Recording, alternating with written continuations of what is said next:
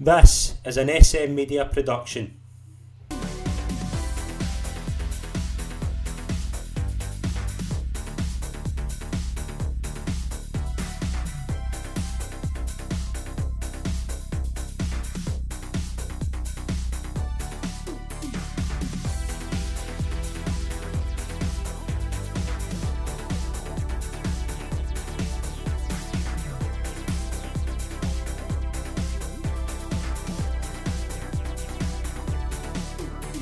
Hi, folks, and welcome to the latest episode of Chronicle the Rangers Journey right here on SM Media. I'm Scott McPike. It's an absolute pleasure to be your host as always.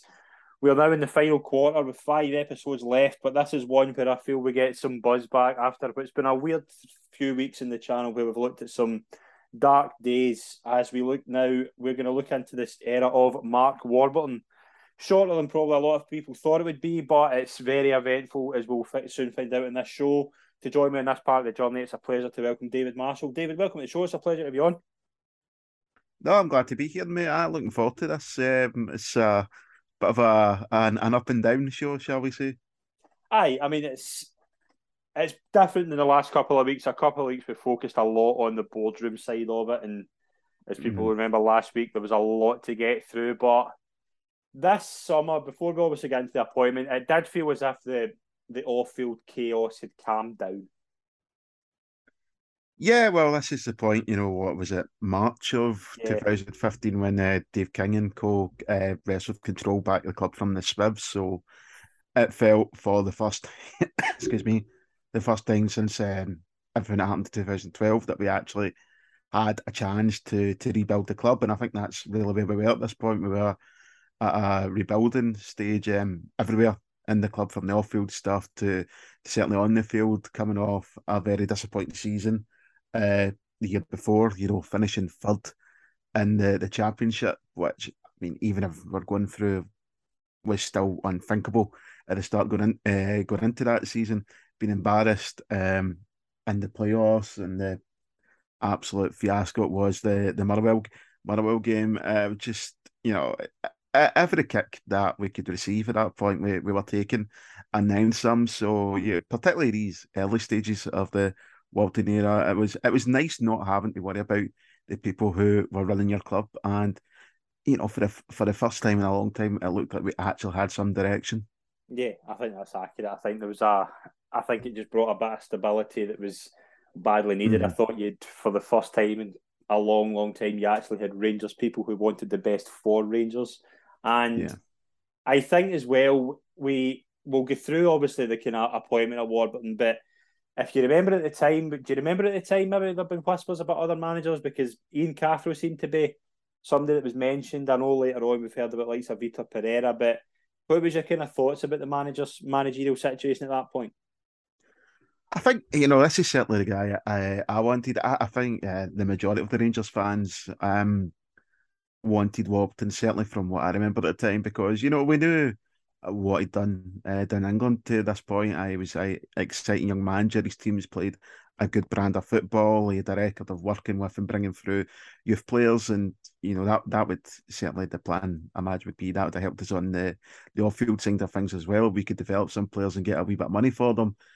Um, yeah, I, I, was. I don't remember too many more of the names that were floating around at that point. I think you know certainly my mind was this was this was a guy. Um, absolutely delighted when he was appointed, particularly bringing uh, David Weir yeah. and with him. It just seemed to it seemed to be the right move, and it was an exciting one. It seemed, honestly, it was a the most exciting managerial appointment that we'd made since um, since Advocaat. I, I mean, that's a little bit of hindsight because PLG was very exciting uh, when he first came in, but that you know that turned sour uh, fairly quickly. But no, this was, I think this was the right appointment. I think it was the appointment the vast majority of the the fans wanted. It just seemed to be uh, a no brainer at the time.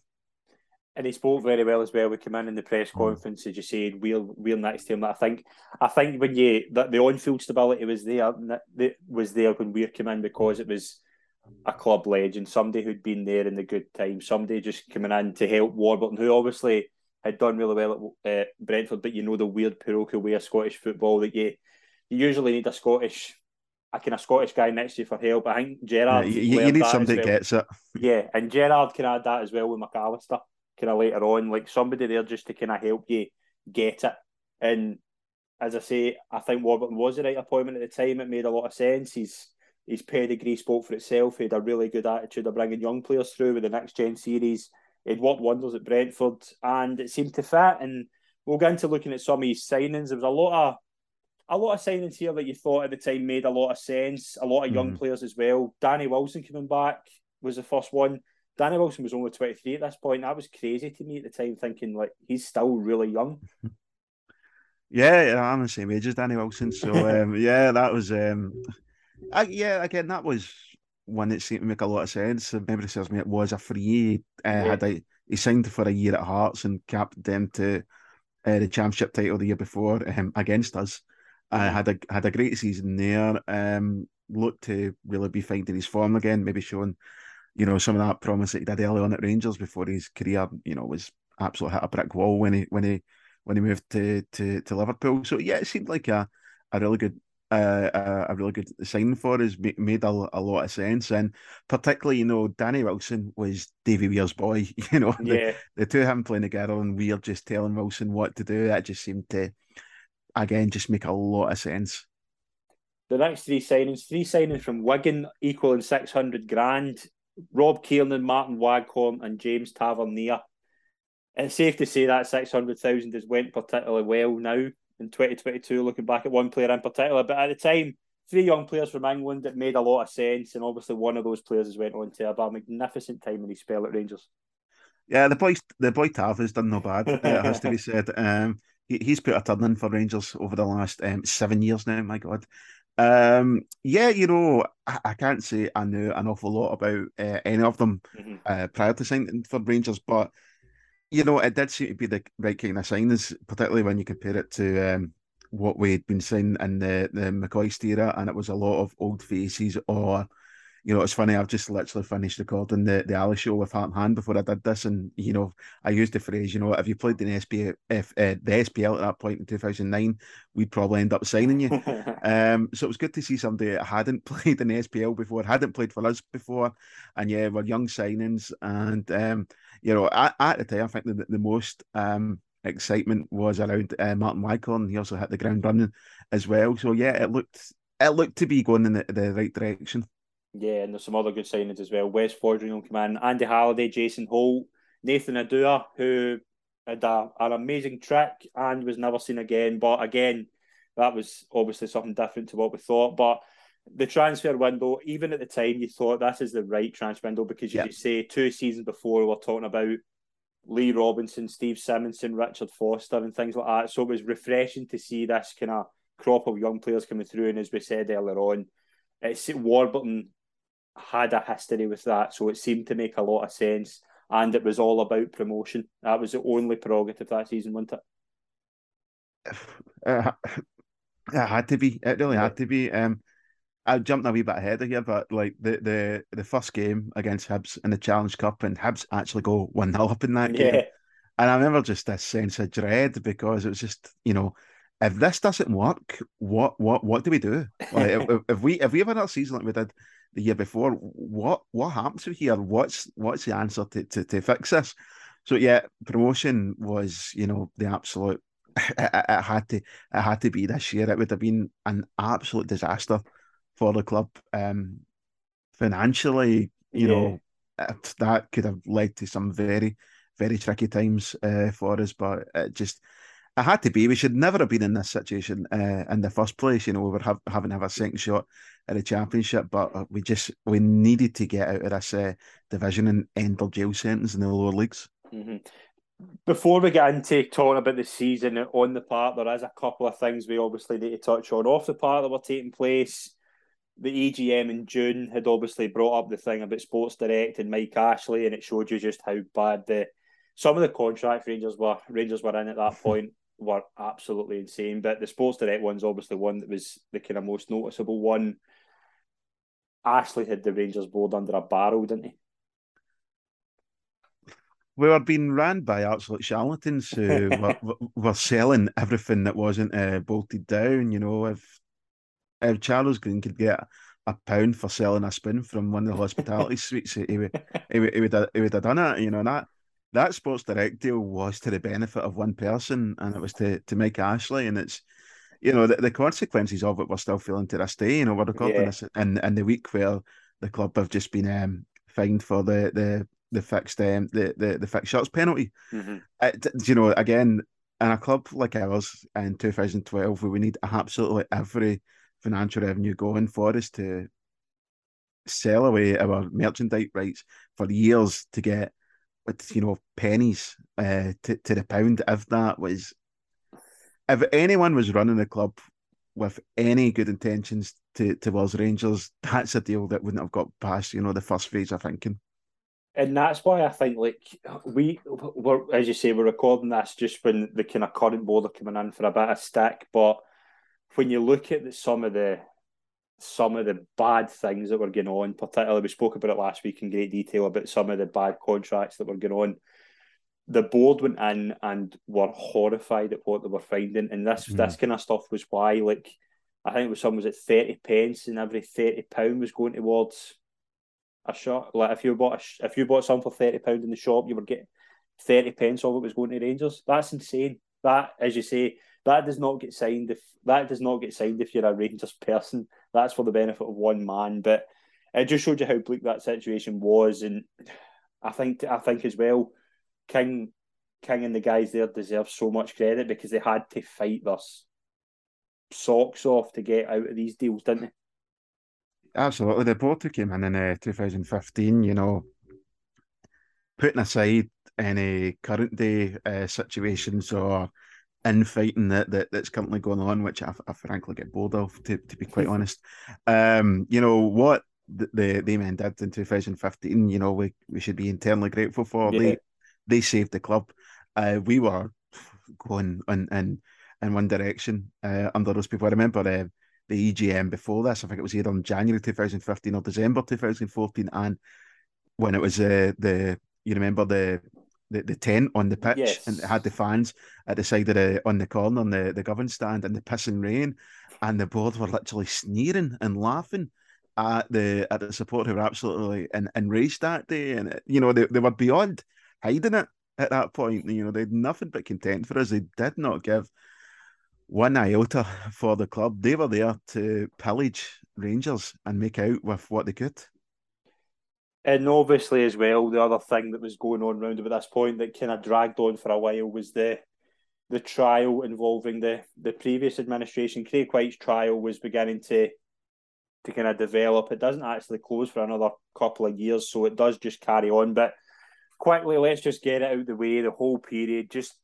it was a not guilty verdict. We obviously won't go into a lot of it because we can have a we can have our theories at what actually happened, but this whole thing was just because the the situation on the park had improved, and it was nice to have something to distract you. But every day you were hearing other crazy things coming out of this trial. It was just a, it was just weird and something I never ever thought would happen with the owner of Rangers Football Club, and it just showed you how poisonous this whole situation was. Uh, I mean, Craig White was um, the fall guy for Charles Green. I think mm-hmm. that's became um, very clear over the years that like Green had his fingers in this from the, the very beginning. Um, just a scumbag of, of a man. Um, if I could get five minutes alone in a room with uh, Charles Green, Craig White, and David Murray, I'd be a very happy man.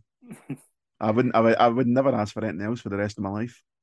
And it's that thing as well, isn't it? Like now you can look back and laugh, but at the time it was just horrendous, wasn't it? Like not so much high every single day, you know, aye. it just seemed to be something else popping up, and it was just um it, it, was just so tiring, it was draining, it was depressing. Um and you know, I remember um uh, a heart and hand episode at the time, not to plug much stuff. I wasn't with the pod at this point. I actually remember to listen to a show at the time on my way to work, and I was working a job I fucking hated at that point as well. So just everything was just awful. And I remember it was, I think it was around the time of the of that um the the 10 EGM and um one of the guys in the show, maybe David, maybe somebody else said that we're just another club in blue at this point. Mm-hmm. And I just remember feeling this pit in my stomach because that's exactly what we were. There was nothing about Rangers at that point apart for the support that looked like Rangers. No. And as you say, we spoke uh, last week as well. I have I have strong belief that that gazebo was stolen from a scout hall or something because there's no way that that just showed you even that was in the cheap. Even the EGM was just the the lowest they could get.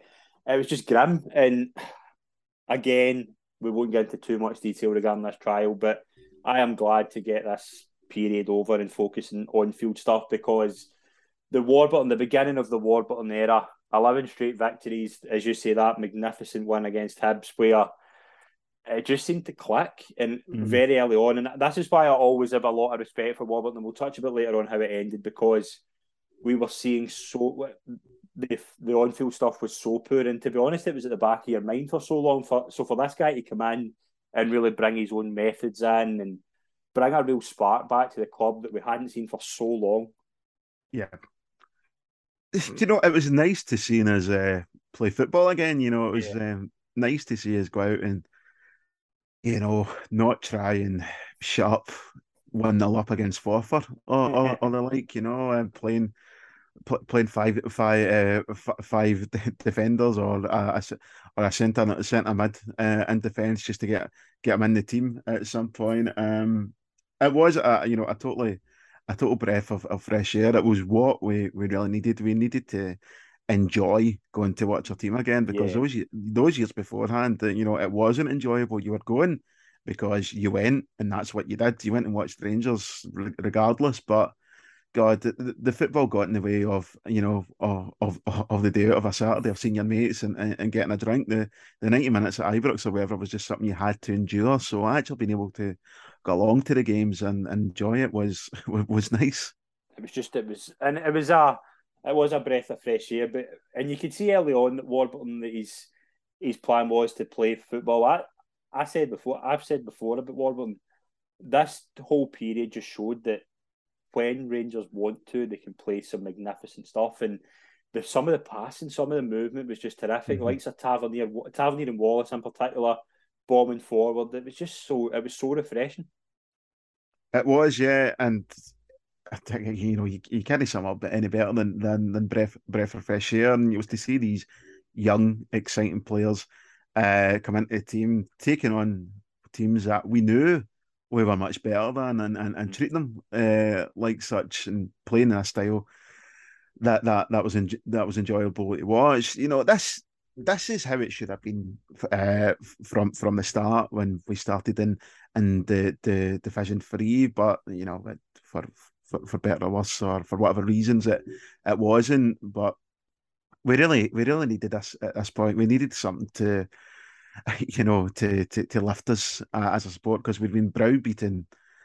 You know, it's into the ground. You know, just when you think that we couldn't take any more kicks in the balls, there was another one round the round the corner waiting for us. Um, I, I, I don't know if there was another support in the world that could survive what no. what, what we went through. And I don't know how we, we did it myself. Quite frankly, it'll be something that in years to come when I'm I'm much older. And um, I, have said this a few times. I can't wait till I'm like sixty at, or at Ibrox and we're having a particularly bad season or whatever. And there's a young guy sitting beside me goes, "This is the worst Rangers team ever."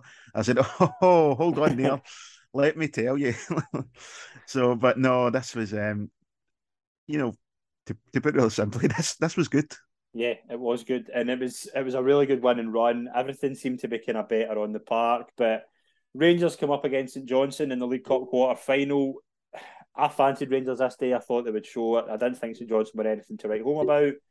But Michael O'Halloran turned into Erling Haaland for a night, and that was a weird night, wasn't it? Because O'Halloran did actually have a good game and ended up probably getting his move because of this game, and that didn't work either. Yeah, no problem. I mean, again, hindsight's twenty twenty, but you could maybe make the argument that this was the first sign of you know some of the the weaknesses in Warburton yeah. as a manager that would come to to bite us later on in in his tenure. Um, it was, you know, I, will be honest, I expected us to to win that night as well. You know, after a good start, I thought we might have a chance at, at one of the cups uh, this season. Obviously, we go on and get to the final of the Scottish Cup, and that ended how it ended.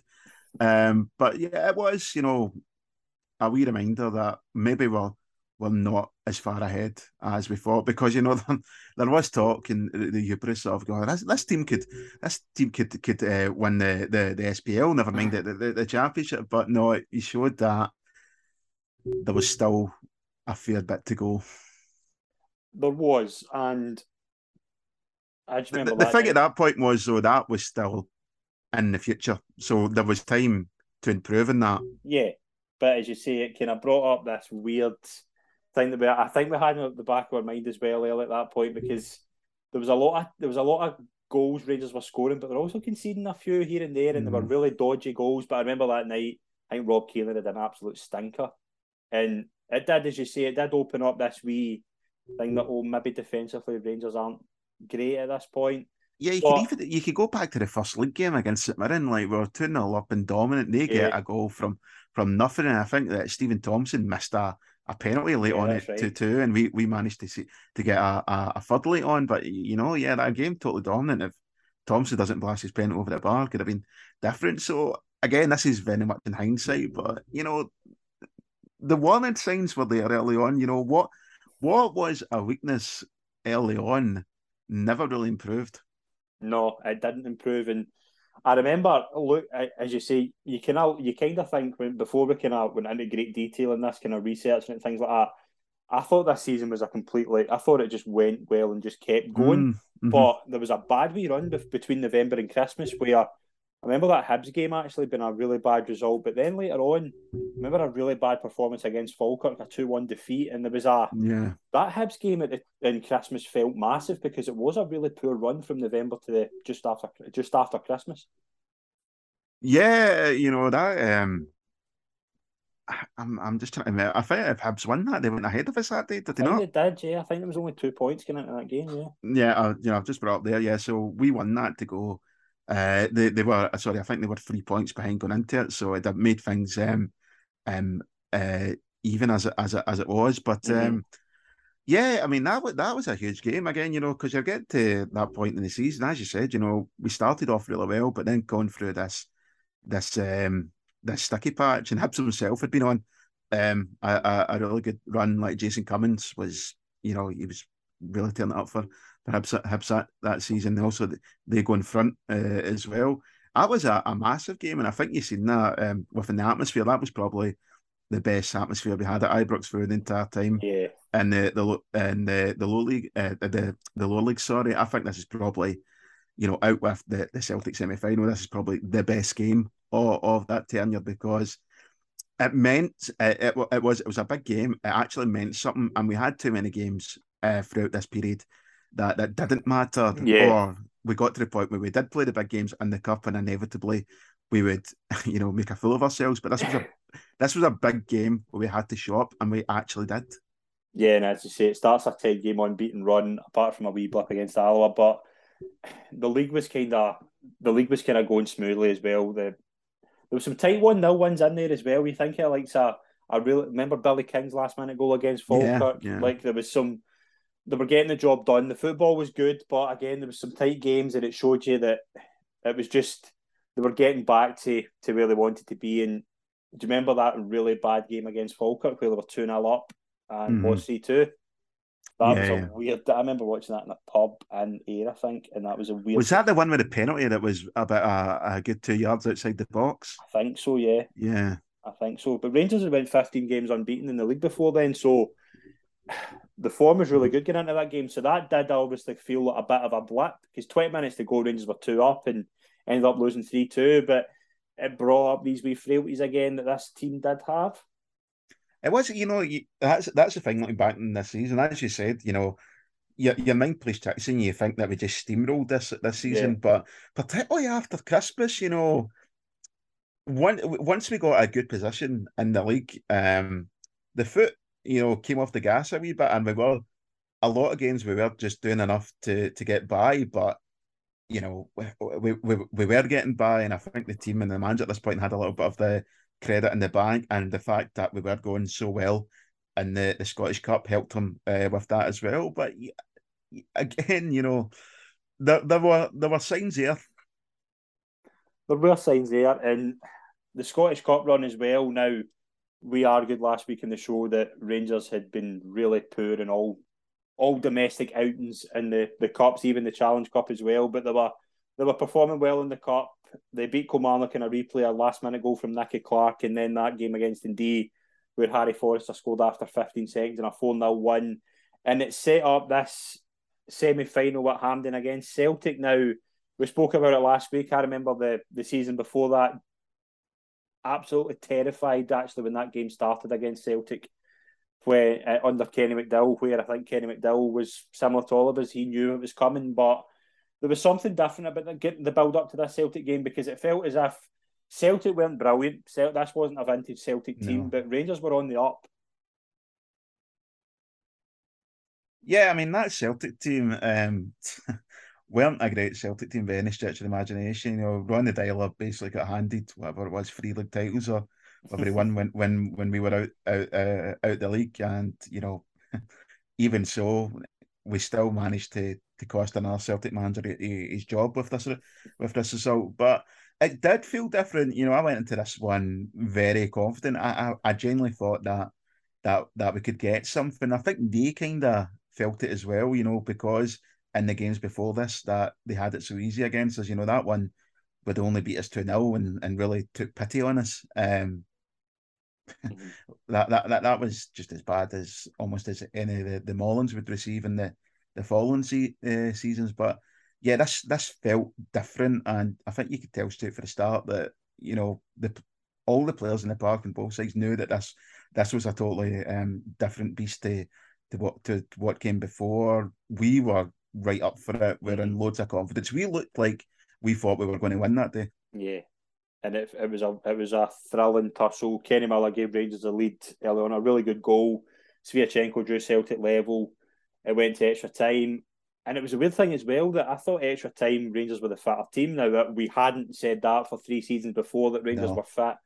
there was something different about the the team in in a fitness sense as well. McKay with that really good goal, and then Rogic. I think this was his first goal against Rangers, and he pops up again in the next couple of weeks as well. But going to penalties, it's a lottery, but I thought Rangers were always going to win it. I just thought Rangers had it was Rangers' day, and it felt like it. And how big was that result? Because as you say, the four years of misery that off off on the field obviously was poor, but it felt like there were Rangers fans were rubbing Celtic's faces in it just because of how weird Celtic fans had behaved.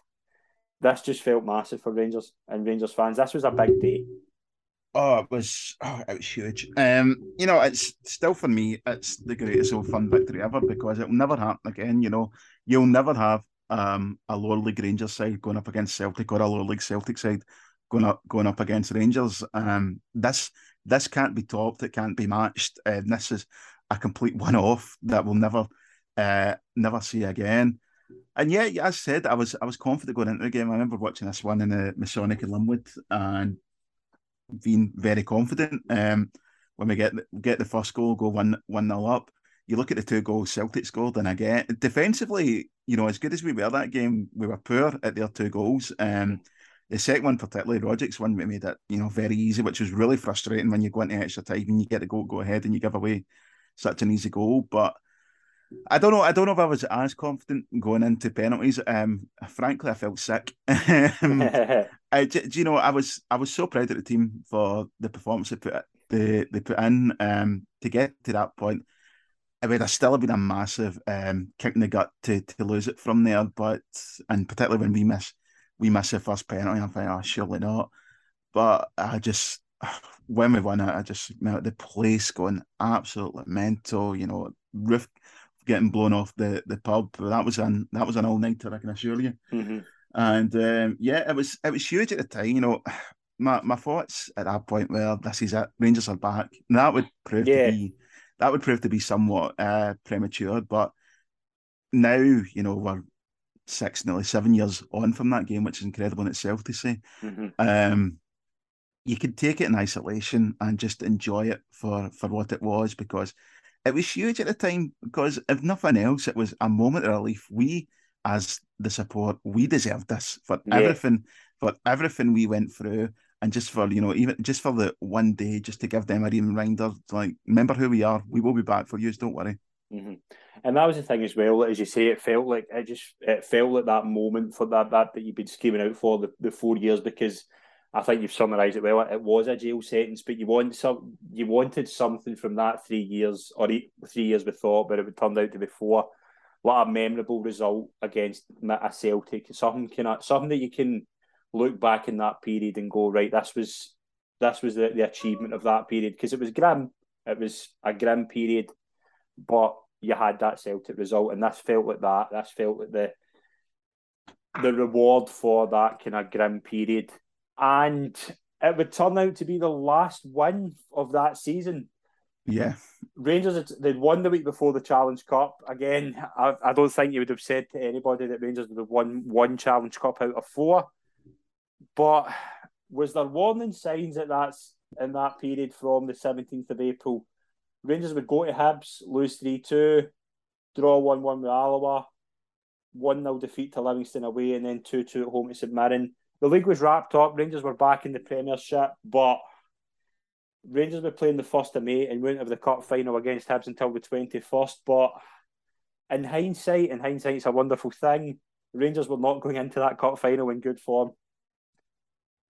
No, we weren't. Um, I'll be honest. Even at the at the time, um, I was a bit worried going into that game.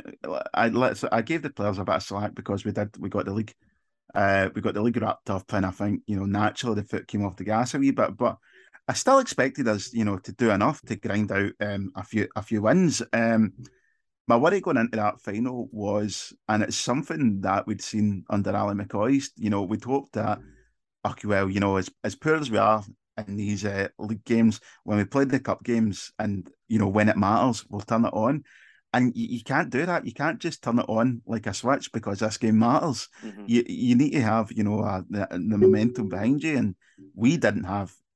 We, we, honestly, you know, maybe we were. I think you know, as a support, we were still flying off the the Celtic result, but you know, as a team, we, we didn't have any momentum. As you said, it'd been a long time since we'd actually won a game. That Challenge Cup game, said, was the last game that we'd we'd win in ninety minutes. Yeah. Um, so I, I, I, I, I'm not going to say I didn't think we'd win the, the cup final. I did. I thought, I thought we'd win it, but yeah, I, there was a wee bit of worry there just because of how um how stagnant we'd been since we got things uh, wrapped up elsewhere.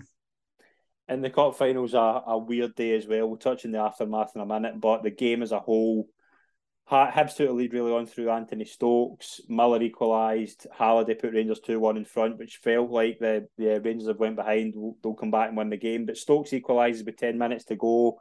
And then a 92nd minute corner from David Gray seals Hibs' first win in the Scottish Cup in 117 years. But this in the day felt like a gut punch because I, I think that it was the trophy.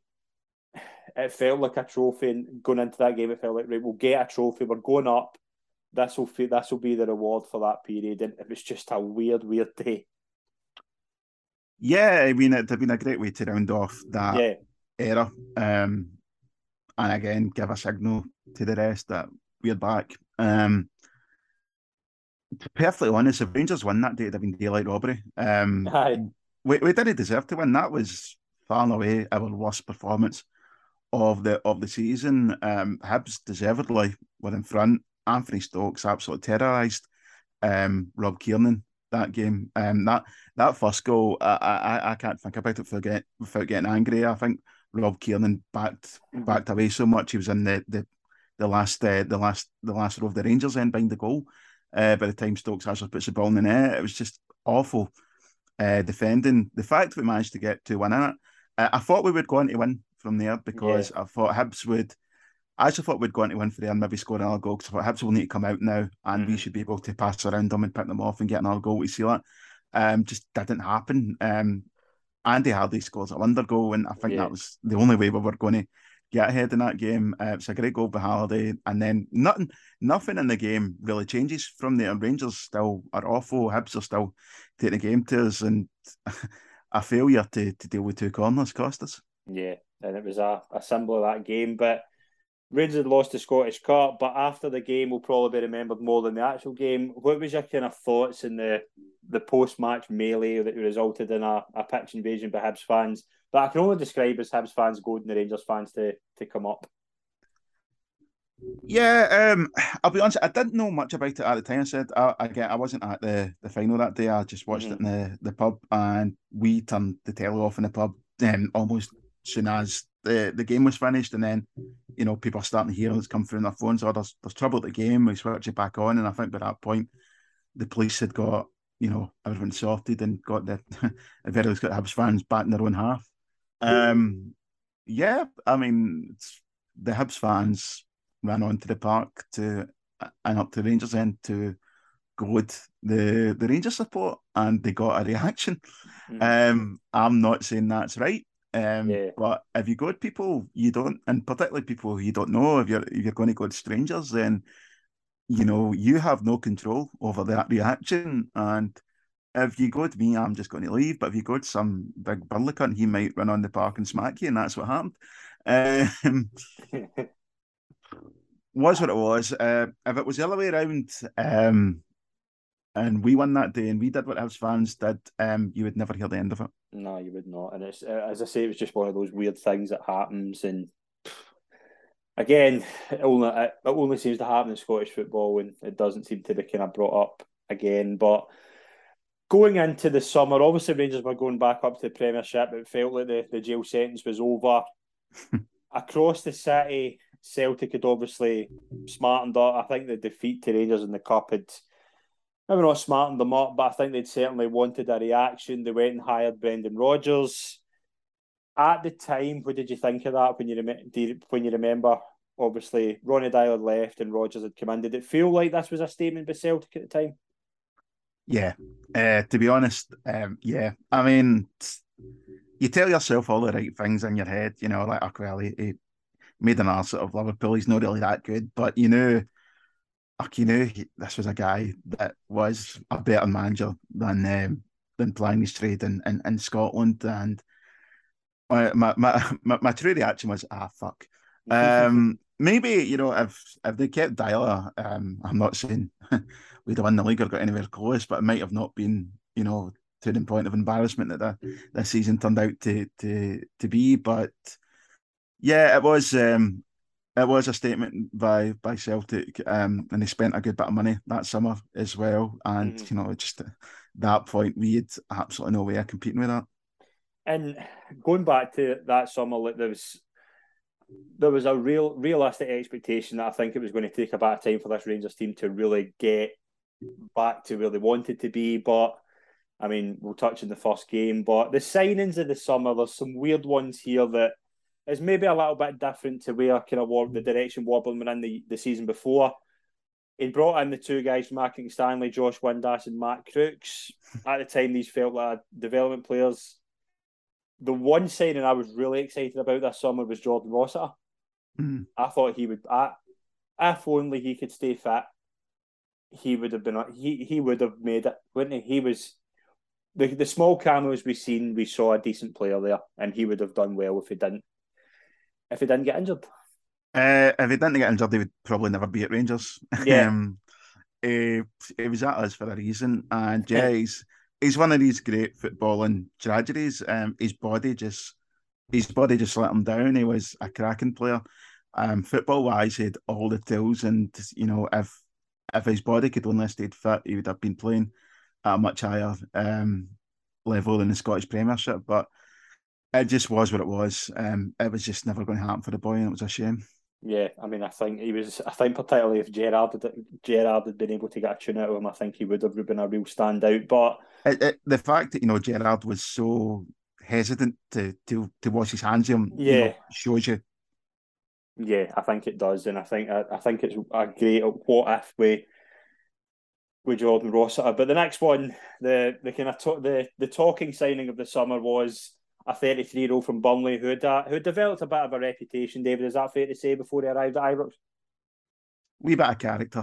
Yes, a wee bit of a character. We are, of course, talking about the one and only Joey Barton. Joey Barton was was spotted in Glasgow. There was a bit of fanfare about whether he was going to sign. He did obviously sign. I don't. I hindsight is a wonderful thing, but I remember being really excited about this because I thought, right, this guy's a character. He's going to really be that guy in the midfield that Rangers need. He's going to be a step up. He's it was I think it was player of the season the season before in the championship. Like, given his character, he is a good player.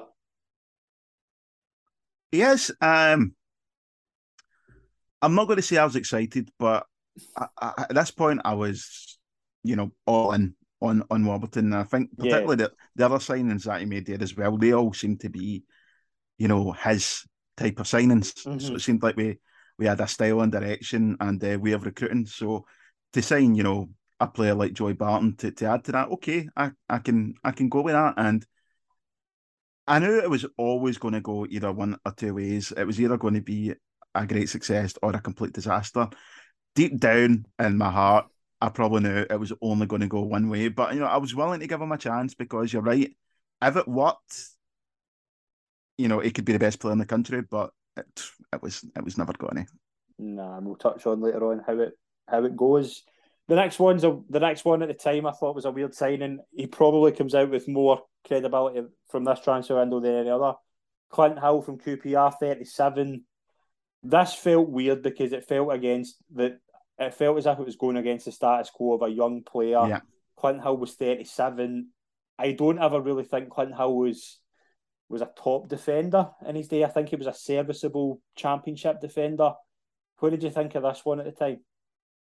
Um, actually, well, you know, like Clint Hill's been in our show and stuff. Um, yeah. I, I, I, love Clint as yeah. as a guy. He's a great yeah. guy. But yeah, honestly, at the time, um, I, I I did defend this. You know, I, I remember having quite a few arguments with my mate about this and mates about this about why are we signing this thirty-seven year old defender? And You know, I just again, I thought, well, because I was all in on on Walton, I, I stuck up for it. I thought, well, it's, it's, it's a guy with experience. It's even at this point, you know, this isn't hindsight. We knew there was weaknesses in defence. We knew it was an area mm-hmm. that had to be improved going up, uh, going up a division. So what? Let's this he will be good for like Danny Wilson for for Rob Kiernan. I thought, you know, my hope was that we'd have the same effect on uh, Danny Wilson that that Davy Weir did playing playing alongside him. Um, yeah, I mean, as you said, from most transfers from that summer window, you know, Clint's probably the one that comes out with the most credit. He was certainly nowhere near uh, the worst, but you're right. It does it did somewhat fly in the face of what we seem to be doing. Yeah. And on looking back in it now, it does seem to be a wee bit of at the time just trying to get in who we could. And I think the other centre half we signed probably proved that. Yeah, I mean, there was talk of Joleon Lescott. There was even talk of Adrian Yes, I forgot that. Yeah. God, yeah, Lescott. But yeah. Philip Senderos was the the signing uh-huh this just didn't work. Oh, this is why I knew I was in full delusion mode. Um, I, I, told myself this was going to work as well. Um, I mean, he was a bit of a joke figure come the end when he when he was at Arsenal, and yeah, it just Ah, this was one that was just it was just never going to work. But again, you're like, okay, he's, you know, he's very experienced. He's played at a much higher level in Scotland.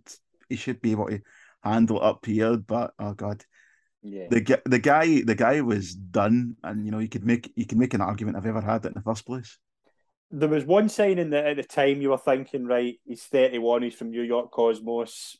What he's he was obviously a massive, massively good player for Tottenham back in the day. Niko Kranjčar, again, one of those maybe what ifs. Obviously gets injured early on, but he was a top player. He was just obviously coming to the end of his career. But it was th- again, he was thirty one so it kind of thought, right, for a couple of seasons, he's yeah. going to be that playmaker. I thought this did make a bit of sense. Yeah, no, this was one that I was genuinely excited about because, as you say, he was, he was such a tidy player at Spurs yeah. and uh, Portsmouth before that as well, and you know, one of these guys that can score for, from anywhere.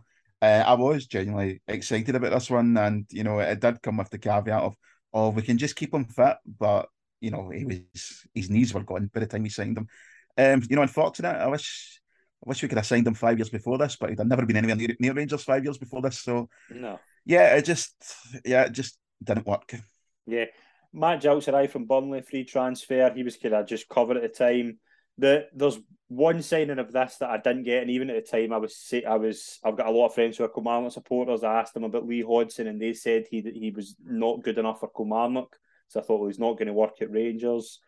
Joe Dodoo arrived from Leicester again. One of those saying he was only 21. I thought, yeah, a couple of years, yeah. he'll be a decent player. Rangers spent 1.8 million that summer on a striker from Preston called Joe Garner.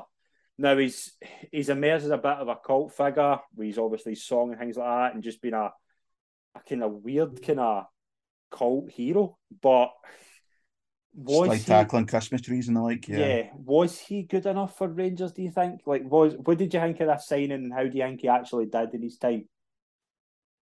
Right, this is one for me where uh, the Joe Garner signing did worry me a wee bit. Hmm. Um, because you know, you asked the question, um, was he good enough for Rangers? I think the answer to that's no. I mean, I don't think really a lot of the players that we signed at that point were, were, were good enough for Rangers, really. But what really troubled me about this one was that he didn't seem to fit into our style of play at all. That you was know, the thing that worried me as well. Yeah, because he, he he was like the the classic, you know, number nine striker who worked best with somebody playing alongside him, and mm-hmm. that's not how we played. We played four three three with you know the one main main focal point. That's why you know the the roles at uh, the role at Waghorn and Miller would would swap out with, each other through the for the previous season.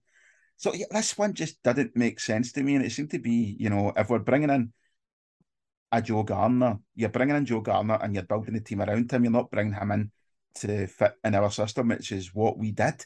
And I, I just don't know why we signed this guy. I don't. It just didn't seem to fit us at all. Nah, I, I think that's that's what worried me as well. It just it didn't seem to fit, and it was just a weird signing. And see Joe Garner maybe now, like a, a player, maybe a better type of Joe Joe Garner would make a lot of sense. But at the time, it just didn't seem to fit Warburton's plan. I just didn't get it. You know, I think is... uh, I, I, in the most obtuse way, you know, comparing them to somebody like um, Antonio Colak now, I, I, yeah. had the same, I had the same worries when Colak signed for Rangers. Yeah. The fact that, you know, I just, I don't think he fits into our style of play. I'm not entirely sure still now that he does, but the difference is that Colak's just a quality player, and yeah. the way you fit, the way you fit him into your system is just give him the ball in the box and let him do what he does. But yeah, Joe Garner is nowhere near as good a player as uh, Antonio Colak is. No, and he's he's not that clinical goal scorer because one thing this Rangers team did, they would make chances, but a lot of the time they would not take them. And we'll talk about this in the next the next few minutes where the the league starts with that Hamilton game and it felt big at the time. It was and Warburton said this as well, and this is what I was keen to get your thoughts on. He said in an interview that his heart sunk when he walked out that tunnel and he saw the going for 55 ban on the stand. What do you think of that when you hear him say that? That he even felt that the fans' expectations of that season were so far away from what he thought. See, the going for 55 stuff annoyed me. Um, because like well, regardless, even at this point, we might not have thought it was possible, but any Rangers team in the top league, they is to win the league. That's that's just the way of it. I can understand Warburton's frustration to that because, you know, he's right. The team was at nowhere near at a point that we were we were going to win the league. The club itself tried to backtrack on that like later in the season, saying that we were we were still off it. And I was like, no, but hold on a second. You were the one that, that came up with the going for five, uh, going for fifty five slogan, and we're selling season tickets off the back of that. Yeah. You came up with us, and now you're telling the fans to for their, their expectations. Like mm, that's a wee bit uh, having your cake and eating it for me. Yeah. Yeah, right. Again, we were nowhere near being able to win the league that mm-hmm. season. But for him to come out and say that he, you know, his heart sunk when he saw that, surely he must understand though that the expectations at Rangers are to win everything regardless. You know, I said we were in the third division and still thought, you know, we might have a chance at winning the Scottish Cup or the League Cup.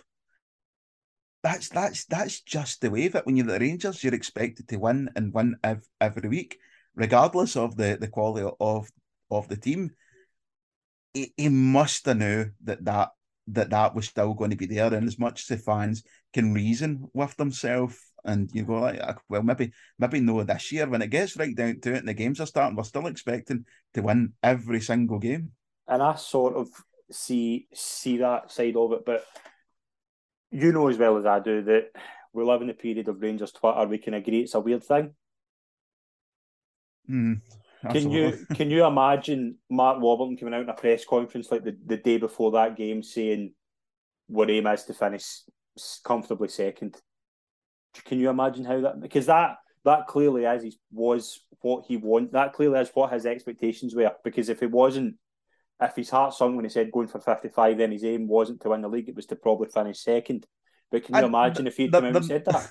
And there must have been a reason why he never said that because he knew it wouldn't fly. Exactly so how do what do you do there though do you do you go over your own do you go against your own expectations and come out and say things that you know you don't really believe or do you go with it and just hope that you've got enough credibility in the bank that it's going to that the Rangers fans are going to get behind you? It's a weird situation, but I think Warburton just didn't get that side of it, and I think he was. I think I don't think he was clear enough on himself with that. Mm-hmm. I, I think that is one of the main things that he didn't get it. And that was really disappointing at the time to, to realise, um, because I think we all thought that he did get it, and the guy the guy was a the guy was a winner, and I, I, I, don't know. I think the fact that you know his managerial career hasn't exactly skyrocketed since he since he left Rangers. You know, we probably overinflated him, overestimated him as a manager. I still think he's a fantastic coach, and uh, I think I think, he, I think the job he's in now is probably what he should be doing. Yeah, a fantastic developer of young players and and, yeah. and, and whatnot. But um, I don't know, and it was something that really severed over the course of the season as well. You think back to the first season, and you've seen it like online, like every interview, every post match interview that came out, it was must see. Like yeah. fans were were you know chomping at the bit to, to hear what this guy said, and then as this season goes on and on, you were getting absolutely sick of it and hearing the same um, sound bites that were just becoming grating. You know, hearing about you know, you, you don't want you don't want to lose and then hear about how good our pitch geography was. You know, that's yeah, it's just not going to cut it. And the start wasn't great. The first four games, two wins and two draws, but the two wins were really tight games against Dundee and Motherwell. What was your expectations going into that Celtic game? Was it because I I don't remember I don't remember fearing that game, but I don't think I, I thought that day a draw would have been a miracle but it just turned into a really bad day at the office. I was really worried. I'll be honest. I was really worried going into going into that Celtic game because they were they were flying at that point as well. If I, if I remember correctly, it started off really well against Rodgers uh, with Rodgers, and going back to, to that first league game against Hamilton, and as soon as they they they, they like that day, and as soon as they scored, it just seemed to be like the air just left the, the stadium, and all of the problems that we're experiencing in the second half of the uh, second half of the, the last season, all those little worries were now magnified. Yeah, like, mm, this is a this is a real real problem now. Um, yeah, I was yeah I was really worried going into to that Celtic game, and they get the, the quick goals and that. And again, I remember I watched this one in, in the pub and turned my uncle at that time and said, "No, this could get really bad today." Mm-hmm. Um, got so bad that I was supposed to be working after uh, that game. I got absolutely blind drunk, went into my work and got, got turned around and uh, told to go straight home, which I was I was fine with. I went back to the pub to continue to drown my sorrows.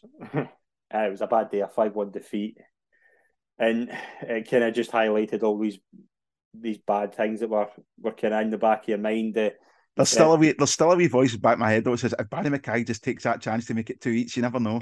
exactly, and it's one of those weird things. Well, you look at, remember the the Senderos handball and things like that. It just, it was a bad day, but yeah, he he uh, he meant that. He wanted off that pitch. Uh, he, absolutely no doubt. He he had no business being there in the first place. He kind of does this kind of Damian Lillard kind of thing where he just kind yeah. of balances it in his hand. It's just, it's, aye, he means it, but obviously then no, nobody game, knew more than Philip Senderos that he had no business being on that park in that team. No, absolutely not. But that it kind of leads this that result and performance kind of leads to a, a situation in the training ground. Joey Barton, who certainly hadn't impressed a lot in his five no. games so far. I remember him getting man of the match against Hamilton as well. When I just turned around to the person sitting next to me, I was like, "What? What is he get man of the match for?" But he certainly hadn't set the world on fire. He was coming up saying that he was going to take Scott Brown. He certainly, I mean, Scott Brown said it was easy getting up against him, but the the whole situation with the kind of what happens in the training ground now that the kind of regular belief is, and I don't know if this is the one you've heard as well, that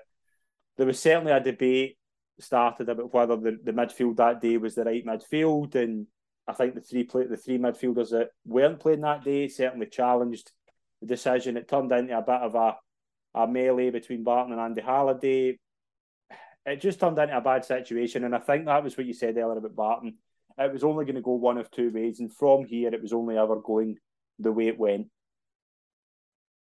Yeah, that was the thing with that. Um, the aftermath of that game, and you heard the, you know, Barton's um, had a lot of strong words for the team, and when you hear the details come out about it, you're like, well, he's not really saying a lot, a lot wrong, but mm-hmm. Who is he to be saying yeah, that? Because exactly. he's he's one of the problems, you know. And you're right, as you said, he he comes up here.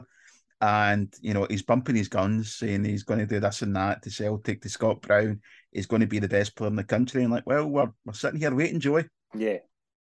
And it was that thing as well. Like, although in the back of your mind you thought it could go this way, you wanted it to work because it was it would benefit Rangers, but it just it was just a disaster, an absolute disaster. And I think Warburton as well. I think this was a wee alarm bell as well. I don't think Warburton handled this well at all. Like he wasn't, he didn't come out like. Can you imagine, like, sir, Walter Smith dealing with that. Walter Smith would have dealt with it. He dealt with it with Ferguson to a degree where he put his foot down. I don't think mm-hmm. Warburton really did here. No, because it seemed to drag on yeah. and the actual decision, you know, was, was a bit of a mess and, and took its time to come out. Um, I mean, ultimately he was done after this, but it should yeah. have been an, a, an immediate thing. Again, it's not really hindsight to say this because we knew this could be happening. It's just something we should never really assign. He wasn't good for the team. He wasn't good for where the team was at that point. It's not the kind of character that we needed, and it was really only ever going to go one way. Mm-hmm. It was going to go one way. A couple of bad results after that. Ross County nil nil, and then a two one defeat to Aberdeen away. James Maddison scored a an injury time free kick, but it was never wanted, a free kick. It was never a free kick, but I think uh, it was just a weird. That was a weird day. I've watched that now, but it's Baron Benidorm. That was a, a weird day. The next game I want to talk about is the 23rd October. Rangers play Celtic again at Hampden in the, the League Cup semi final. This to me felt worse than the 5 1 game because even though, as you say, that that 5 1 game, Rangers, they weren't, they weren't great, but they were creating a couple of chances. I remember one Windass in particular to doing okay in that game, McKay's chance. This semi final, Rangers had Rangers offered absolutely nothing. And if it wasn't for Matt Gilks, it would have been an absolute hiding again. Yeah, uh, this was yeah just a weird day because we offered nothing. We seemed to, yeah, I, I mean, suppose understandably when we've just been spanked with them a few weeks before, but we just tried to sit in and mm-hmm. keep keep Celtic at bay. That day, I remember, you know, the the one with Barry McKay uh, went down in the box early on. It looked like the referee gave the penalty initially, and then uh, Craig Thomson, funnily enough, ends up putting Barry, McKay, Barry McKay for a dive. Uh, honestly, I can't remember if it was or wasn't a dive. Um, so I'm not really, not really going to see either way. Um, I just yeah, Matt Gilks had a really good game that day. Um, and yeah, he scored late on. Uh, and when the game didn't didn't matter when the goal was going to come that day. It felt just inevitable, inevitable that Celtic yeah. were going to going to end up winning that. Yeah, and to be fair, league results do get a bit better. There's a, there's some wins in there. A 3 0 win against Kilmarnock. The thing that alarms me though is there's a couple there's a couple of games. A 1 0 win against Dundee, Harry Forrester, a 92nd minute winner. A 2 1 win away to Partick Thistle with a, a late do, Joe Dodoo goal. Yeah. It wasn't convincing, was it? But they were playing okay, but they just it wasn't convincing at all. It wasn't it wasn't what you thought when you at the start of the season. It was just so much different than what you expected it to be. Yeah, I mean, you look at the um, you look at that Dundee game. You know, this is a team that we absolutely ran over the top of just a couple yeah. of months ago, and now we're we're scraping by. We're scraping by Partick Thistle. It, it, it felt like these wins uh, were just papering over the cracks. There was something seriously broken in the team.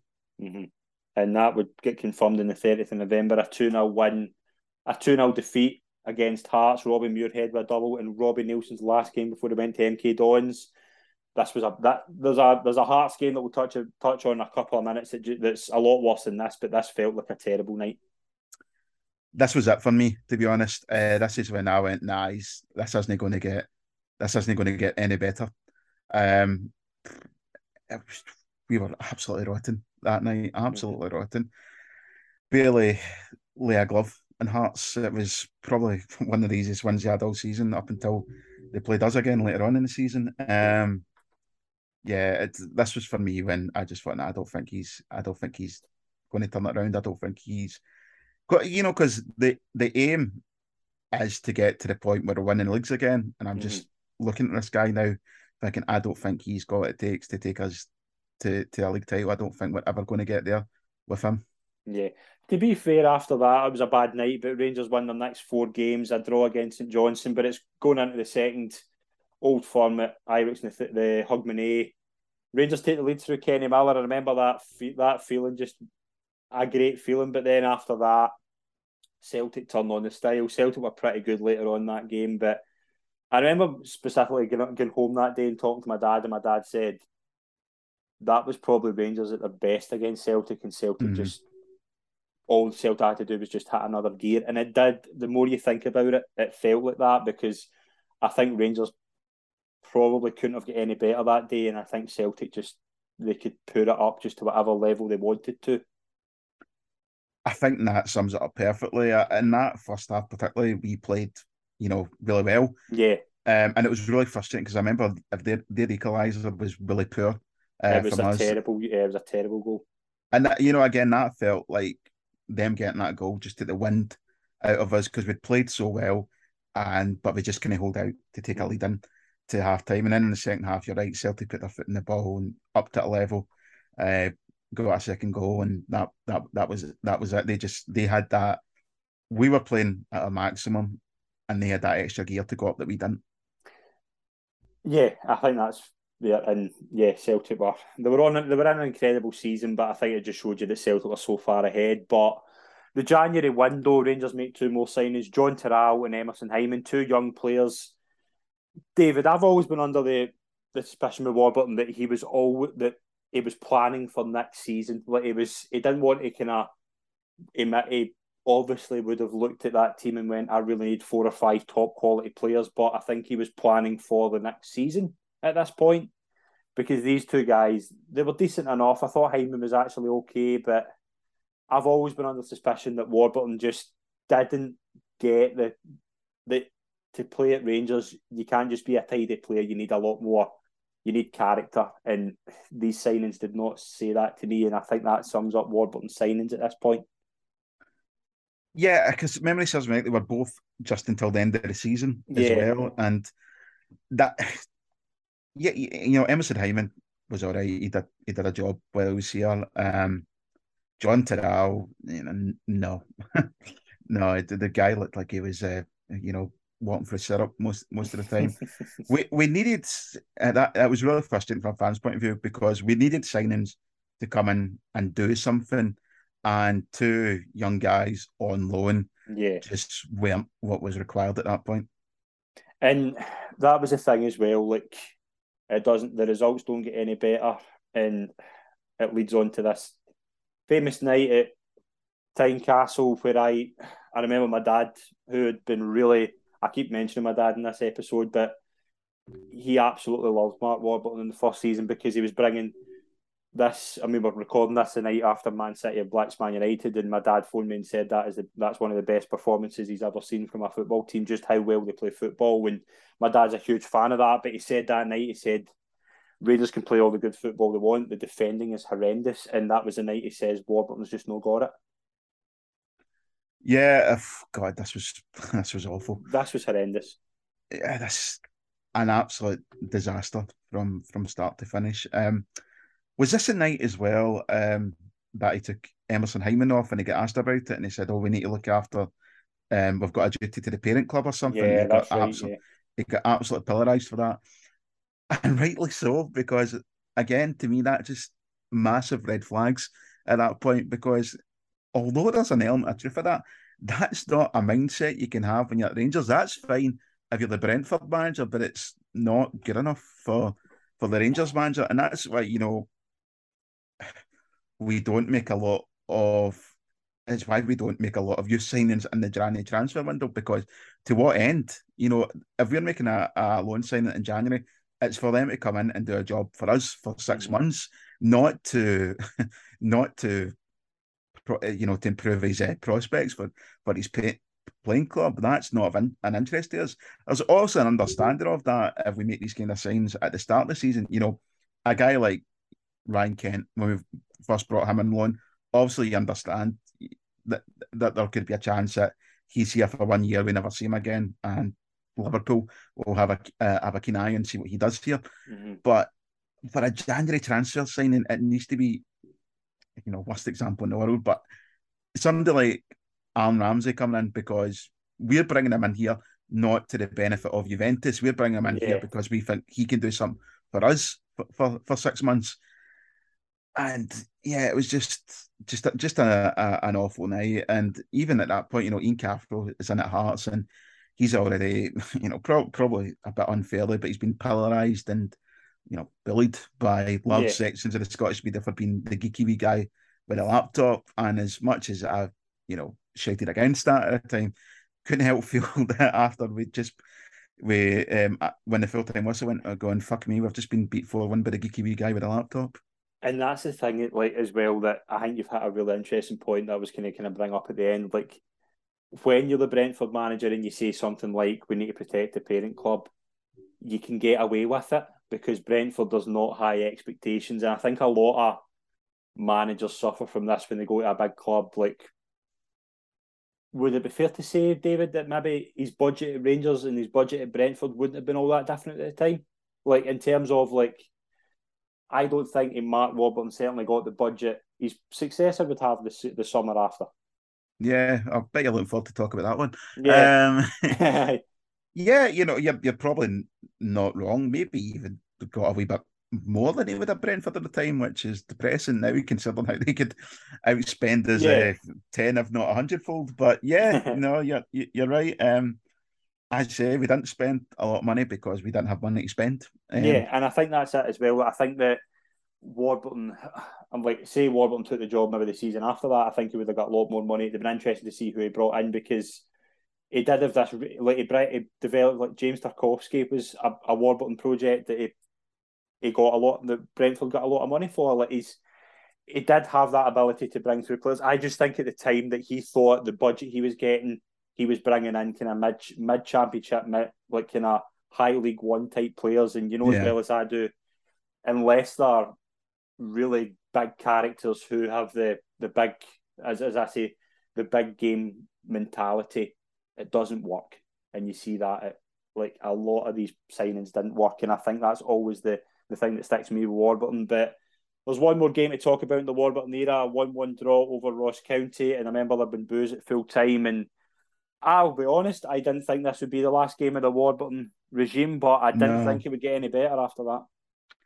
No, I was I was pretty much the same. Um, I I didn't think it was going to get any better, but um, I'll be honest, I probably still expected them to see out the season. Yeah.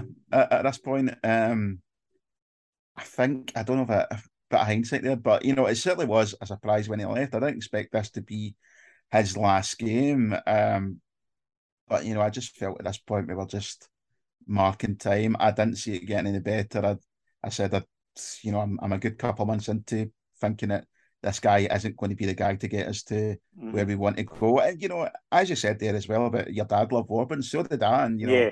I, I thought it'd have been great if he would have been the guy to, to get us to that to that point. But you know, ultimately it was the same under Ally. I had God, if you were to pick somebody to take yeah. us to fifty five, you couldn't have picked anyone better than Ally McCoist. But ultimately, the the the what what what's good for Rangers outweighs how you feel about the individual, mm. and this this guy just wasn't the answer for Rangers. He wasn't going to take us to where we want to be. It's you know an interesting point you make about the money his predecessor would uh, take, the or his successor would take uh, the next summer. Um, I, I, I, again, I don't think either guy was the answer. Certainly Pedro. Yeah, no, definitely. But if, if Pedro was the answer, I, I don't know what the question was. But I'd have liked to have seen Warburton. You know, if I if he had to say between the two, I'd have preferred Warburton getting the money that Pedro got.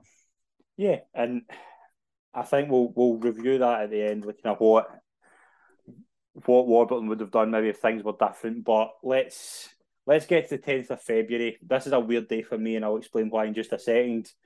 Mark Warburton, David Weir, head of recruitment for McParland, had left Rangers, and Graeme Murty was put in charge. David, where were you when you heard this news? Because it's probably not as weird as where I was. Oh God, I can't even mind. I was sitting in the hydro watching still game and getting my phone was going mental. With I think I put it in silent and vibrate or something. I kept getting texts saying Warburton's resigned, Warburton's resigned, and getting out actually during the during it to actually find out what was going on. And there's a there's a lot to unpack here with what happens. One side say that they were sacked. The other side say that Warburton and David Weir had offered the resignation because they were going to go and take a job in Nottingham Forest. I know who I believe. I'm not going to. I'm going to ask you as well what you think, but I'm not going to speculate what the actual story is. But I know what side I come down on. I think he wanted a way out. Yeah. Um, you know, I mean, the fact that he leaves us and goes to Nottingham Forest, um, it's very, you know, if, if that's a coincidence, it's one hell of a coincidence, yeah. you know. Um, I, I, don't know, maybe maybe he changed his mind. Um, but I certainly think he was looking for a way out, and maybe the board were as well, to be honest. And they were like, "No, listen, if you if you said you're going to go, you're gone, and and that's it." Um, I think it was probably the best things for both parties at this point. Mm-hmm. I said, I, I don't see him turning it around, um, or at the very least, you know, turning it to a point to take us to where we want to go or where we get eventually under Steven Gerrard. Mm-hmm. Um, I, it's you know, I'm very much side with the club in this one. Yeah, I think I, I think that's exactly what happened. I think I think they get cold feet and what they were actually trying to do. I, I think uh, kind of the weird David Weir one's weird weird about this because was there a case of loyalty to Warburton maybe went over war- loyalty to Rangers? Because, uh, like, for example, if Warburton was to leave of his own accord, like just a wee kind of hypothetical thing, if Warburton was to resign, would it been weird maybe taking that job in a caretaker role as opposed to Murty? Like that's just always one yeah, thought I've so. had. Mm-hmm. Like I weird the David Weir thing's always been a funny one to me, like what actually happened to him. I'd love to ask him, but yeah, just... you know, the the David Weir part, of, you know, at the time hurt me more than, yeah. than, than Warburton, to be honest. Um, you know, David Weir's one of my favourite Rangers players ever yeah. for, for, what he, what he came in did was us an age he was was absolutely incredible. He led us to three league titles, a European final, and a, a handful of cups. Just in, in, incredible. Um, and yeah, to me, epitomised everything good in a Rangers player. He, you know, I think he he was almost the, the stereotypical Rangers player, if you're to draw or create a Rangers player, it would come out looking, sounding, and acting like like Dave, Dave Davy Weir. So yeah, that that that that talk. Um, I suppose again with the benefit of you know nearly five years to of one five years to, re- to reflect on it now. Um, it's all very well saying you know that he doesn't leave with Warburton and he stays takes the caretaker manager job, but I mean that could just mean that he's out of a job anyway in three months. Yeah, yeah, I mean it's it's one of those what ifs, but kind of closing the show talking about this whole period, like we spoke on it earlier, like it's one of those things of you we we all bought into Warburton and how well he spoke, as you say. He came in, he brought a spark back, he gave us something that we'd been missing for four years, just this misery that we're going through, and Warburton had brought that, played some really good football. It was just a you were more disappointed than anything that it just hadn't worked you were um, really disappointed because I I generally thought, you know, at the time this was going to be the guy to get us back mm-hmm. to the top of the pile. Um, you look back at those the early days and the football we were playing was great. You know, breath of fresh air, as we've said about a hundred times. Um, the win over Celtic in the semi final, something that lives for me forever. One of my favourite memories watching Rangers. Um, because it was so needed. Um, but it's just it was really, really disappointing um how it ended and you know how it how it played out. Um, and it ended in such a a bitter note as well because this is a guy that was you know six months previously absolutely adored by the Rangers yeah. support. They could do no wrong, but yeah, again we go back to that thing about pitting, pitting uh, him having a you know his heart sinking or a pit in his stomach, whatever. You're only as good as your last result at Rangers, mm. and I just again with time to reflect on it now, I just don't think he got us. He just didn't get it up here. Do you think? Do you think that was it, or do you think it was maybe a case of if, let's say, for example, we get 10, 12 million that summer, does he does he go for the same level of player? Does he go for? Does he try his best to kind of go to the higher, like kind of Premier League market and maybe bring in some gems, or do you think he just it was just a bad a, the the way the club was at the time where money wasn't what it would be later on, like do you think it could have been different if he had more more investment his way? Possibly. Um, you know, he leaves us after that Ross County game, and we're sitting a point behind 2nd mm-hmm. We end up finishing third that season yeah. uh, after Murty and Pedro comes in to, towards the end. Does it get any better that season, or does the decline just keep happening? Because mm. I mean, it doesn't look like it's going to get any better. If he if he stays to the end of the season and we give him another season, and he gets the budget that Pedro did that summer, will it get better the next season? Possibly. Would we finish second? Possibly or probably. Um, but I think there was always going to be a glass ceiling uh, on Mark Warburton. I think second, maybe a cup or two, uh, was always going to be the limit for Mark Warburton. I don't think he was going to be the guy to take us to a league title, to take us back to um, competing in Europe the way that uh, Gerrard and Van Bronckhorst has, has has done now. I just think it might have got a second season might have been better than this one, but it was probably not going to get any better than second. And on the next episode of the Rangers journey, we will look at the successor to Mark and Pedro Caixinha, as he comes in. And very early on, we see that alarm bells are ringing, and ultimately results in the club having to go back to the drawing board and appoint a new manager who would actually turn around to be a gem.